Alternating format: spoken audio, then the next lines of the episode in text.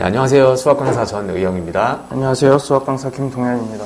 네, 이번 주 영상에서는 지금 다가오는 겨울방학, 때, 겨울방학 때문에 학생들이 어떻게 겨울방학을 보내면 되는지에 대해서 얘기를 한번 해보도록 하겠습니다. 우선 아이들이 이제 곧 기말고사가 끝나고 겨울방학이 다가오고 있어요. 그렇죠. 걱정이 되죠. 항상 중요한 시기라고 생각을 하니까 이거를 어떻게 보내야 되는지 걱정인데 먼저 어떻게 생각하세요? 네. 사실 여름 방학에 비해서 겨울 방학이 거의 대부분 한 달 가까이가 더 길어요. 그래서 그 한 달이 긴데 그동안 아이들이 뭐 놀 수도 없고 그러면 분명 공부를 하기는 해야 되는데 그때 어떻게 수학 특히 수학은 어떻게 공부를 하는 게 가장 좋을까를 생각을 해보면 일단은 저는 뭐 어디를 공부하냐 이런 걸 떠나서 제일 처음 말하고 싶은 거는 매일 공부를 해라, 매일 수학 공부를 해라 라고 말을 하고 싶어요. 어, 왜냐면, 어, 거의 대부분 친구들 뭐 숙제를, 그러니까 뭐 학원을 다니든 뭘 하든 뭐 공부를 하는 거를 겨울방학이니까 이제 뭐 아침, 낮에 다 놀고 뭐 학원 갔다가 밤에 시작을 해서 그날 몰아서 뭐 일주일치를 하루 만에 몰아서 하고 이런 경우들이 있는데 그러면 당연히 집중력도 떨어지고 이미 졸린 상태에서 공부를 하기 때문에 어, 뭐, 완성도도 당연히 떨어지게 되고, 집중력도 당연히 떨어지게 돼요. 그럴 바에야 그냥 아예 매일매일 최소 30분, 1시간이라도 매일매일 나눠서 공부를 하게 된다면, 다음날에 전혀 지장을 주지 않고 이제 공부를 할 수 있을 거고, 당연히 그만큼 매일매일 공부를 하기 때문에, 앞의 내용이 자연스럽게 복습이 계속해서 되는 효과가 있을 거예요. 그래서 계속 공부가 되는 효과가 있고 복습이 되는 효과가 있기 때문에 그 전주 혹은 그 전전주에 배운 내용 당연히 까먹지 않을 거고 앞으로 배울 내용에 대해서도 훨씬 더 완성도가 높게 배울 수 있을 거라는 장점이 있고요. 네, 그렇게 매일 공부하는 거를 이번 기회를 통해서 습관을 들여 놓는다면 나중에 학기 중에도 마찬가지로 할 수 있게 되는데 학기 중이라고 시간이 없는 게 아니거든요, 학생들이. 학기 중이어도 최소 30분, 1시간 정도는 공부를 할 수 있는 시간을 충분히 만들 수가 있어요. 그 시간을 지금 겨울방학뿐만 아니라 계속해서 이어나가게 된다면 당연히 훨씬 더 높은 성취도로 끌어올 수 있을 거라고 저는 생각을 합니다. 이 학생들이 방학을 하면은 학부모님들께서 항상 학원에서 많이 문의를 주세요. 학원에서 10to 10 하냐? 뭐9 to 10 하냐? 그 이유가 아이들이 늦게 일어나요. 음. 아침에 늦게 일어나서 공부를 엄청 안 해요. 와, 방학이다. 그러니까 기본적으로 잠드는 시간은 새벽 2시. 애들이랑 막 핸드폰으로 놀다가. 그리고 일어나... 자는 거죠. 일어나 는 시간은 막 11시, 11시, 12시? 아, 그때도 좀 빨리 일어나는 음. 거죠. 그러니까 우선, 뭐, 김동 선생님께서 말씀하신 거랑 비슷한 의미긴 한데, 저는 이 겨울방학이 길었던 기간이 습관을 다져야 하는 기간이라고 생각을 해요.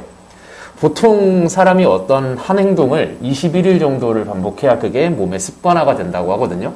그런 걸 생각해 보면 여름 방학은 솔직히 너무 짧아요. 그렇죠. 아이들은 작심삼일이라는 것도 있고 해봐야지 했다가 3일 뒤에 아 나 못할 것 같아 이러기도 하고 그러기에는 여름 방학은 이제 뭐 21일은 무슨 한 2주를 건질라나 말려나 되게 아쉬운 시간이기 때문에 앞에서 말씀하셨던 공부를 습, 공부 습관을 다지던 아니면은 아침에 일어나는 습관을 다지던 하는 전제 전반적으로 이가 아이가 공부를 할 수 있는 최적의 상황을 만드는 습관을 다지는 기간이다.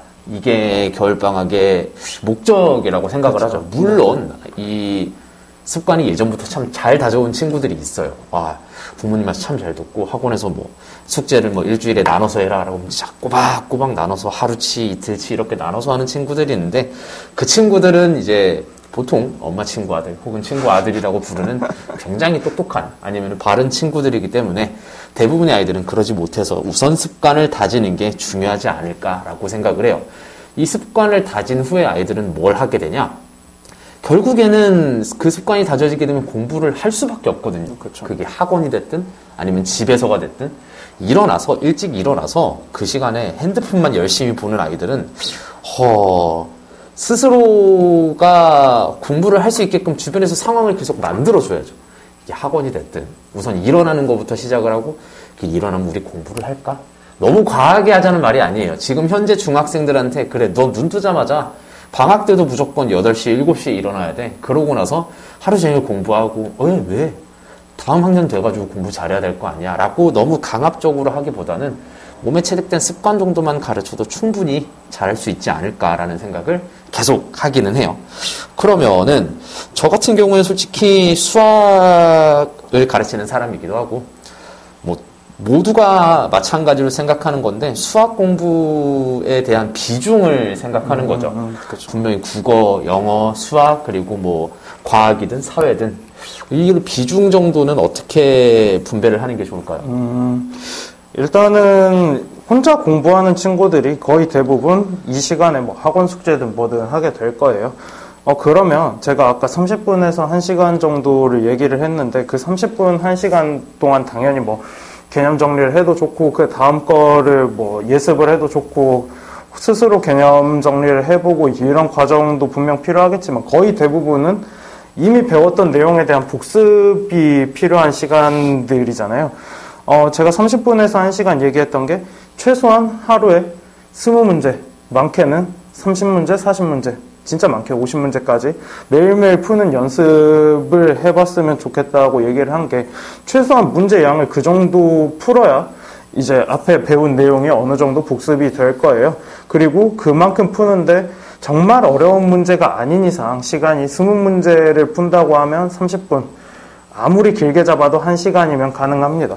그래서 그렇게 하면 이제 20문제씩 매일 두 달을 푼다고 하면 그 두 달 동안 1200문제를 우리가 풀게 되는 거예요. 1200문제면 1200문제를 풀었다 하면은 뭐 한 학기라고 하면은 사실 그 학기에 있는 거의 모든 유형에 대해서 완벽하게 이해를 하고 그 다음에 다시 비슷한 문제가 나온다 하면은 충분히 해결을 할 수 있는 그 정도 수준의 문제풀이가 되기 때문에 그렇게 매일매일 뭐 시간을 정해놔도 좋지만 저는 최소한 20문제는 풀었으면 좋겠어요. 수학 같은 경우에는.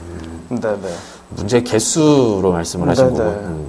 저는 그래도 못해도 어, 모든 과목의 비중을 떠나서 한 과목당 1시간 반 정도 한 90분 정도의 집중력을 유지할 수 있도록 공부를 하는 습관이 낫지 않을까 생각을 해요. 음, 네. 어, 이게 아이들이 앉아서 집중을 하는 시간이 굉장히 적어요. 그렇죠. 실제로 수업을 할 때도 한 30분 동안은 눈이 똘망똘망 하다가 슬슬 이제 눈에 초점이 흐려져 가죠. 이제 자- 자는 아이들도 있고, 나 힘들다고 막 집중 안 되고 막 딴짓하고 있고, 어떤 애들은 이제 벽지 쳐다보고 있고 막 그러잖아요. 그런데 보면은, 아, 이저 집중력 너무 아까운데, 물론 아까 선생님께서 말씀하신 것처럼 집중력이 정말 뛰어나게 집중을 하면 한 시간 동안, 오, 40문제 풀 수 있을 거예요. 아, 더 풀죠. 한 시간 동안 40문제가 뭐야? 한 50문제도 진짜 풀 수 있고, 마냥, 마냥 어려운 문제가 아니기 때문에, 아이들이 충분히 풀 수 있는 그 집중력을 먼저 기르는 연습? 앉아 있는 게 다가 아니라, 맨날 그러잖아. 아이들, 자기 뭐 숙제 3시까지 했다. 숙제 막 3시까지, 2시까지 했어요. 라고 했는데, 정작 저희가 주는 문제들은, 어, 이거는 이 아이들의 입장에서 생각을 해봐도 한 시간이면 될 문제인데. 그렇죠. 왜 숙제를 3시간까지 하냐? 3시까지 하냐? 그건 결국 집중력의 차이다라고 생각을 해요.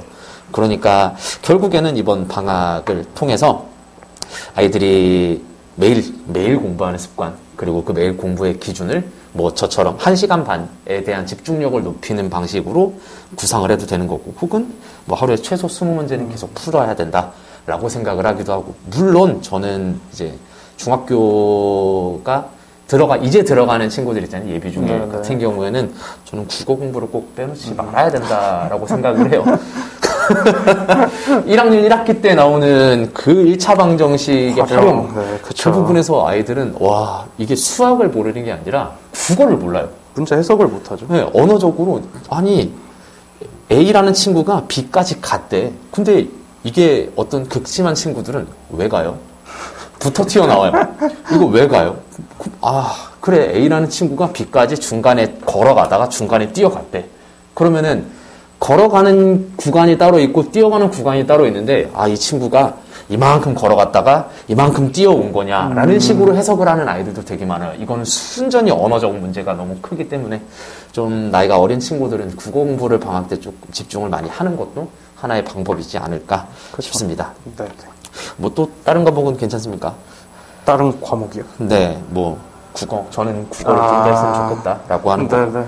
아, 그, 아까 일차그 활용 파트 얘기가 나와서 그런데, 어, 그, 국어 당연히 공부를 하고 문제 해석하는 연습도 중요하지만, 어, 일단 국어라기보다 저는 일단 글을 읽는 연습. 네, 글을 읽는 연습도 충분히 중요하다고 생각을 해요. 그러니까 보면은, 그 활용 파트에 정말 문제 해석을 못해서 못 푸는, 모르는 그런 친구들도 있지만, 어떤 친구들은 진짜 어, 좀 너무 극단적으로 표현하자면 마음대로 읽어요. 여기 읽다가 저기 읽다가 여기 읽다가 뭐 A가 뛰어간다 했는데 뒤에 뭐 뒤에 문장에 B는 걸어간다 돼 있으면 A는 걸어간다 뭐 이런 식으로 해석을 하기도 하고 이래서 조금 차근차근히 글을 읽는 연습 이런 것도 필요하고 그 정독이라고 말을 하죠. 정, 그쵸. 정독 그한 정독 글자 한 네, 글자 네. 안 빼놓고 읽는 거. 네, 그런 연습도 조금 했으면 좋겠어요. 그 하나하나가 되게 차이가 커서요. 네, 네. 네, 그러면 뭐 정리를 하면은 결국에는 매일매일 공부를 일정 양 정도 하고 특히나 수학 문제에 한해서 물을- 문제를 처음부터 끝까지 차근차근 읽는 연습을 하는 게 이번 겨울방학 때 아이들이 잡을 수 있는 큰 기회이지 않을까라고 네, 네, 네. 생각을 합니다. 네, 저희는 뭐 이번 영상은 여기까지 될 거고요. 다음 영상에서 다른 주제로 또 찾아뵙도록 하겠습니다. 감사합니다. 감사합니다.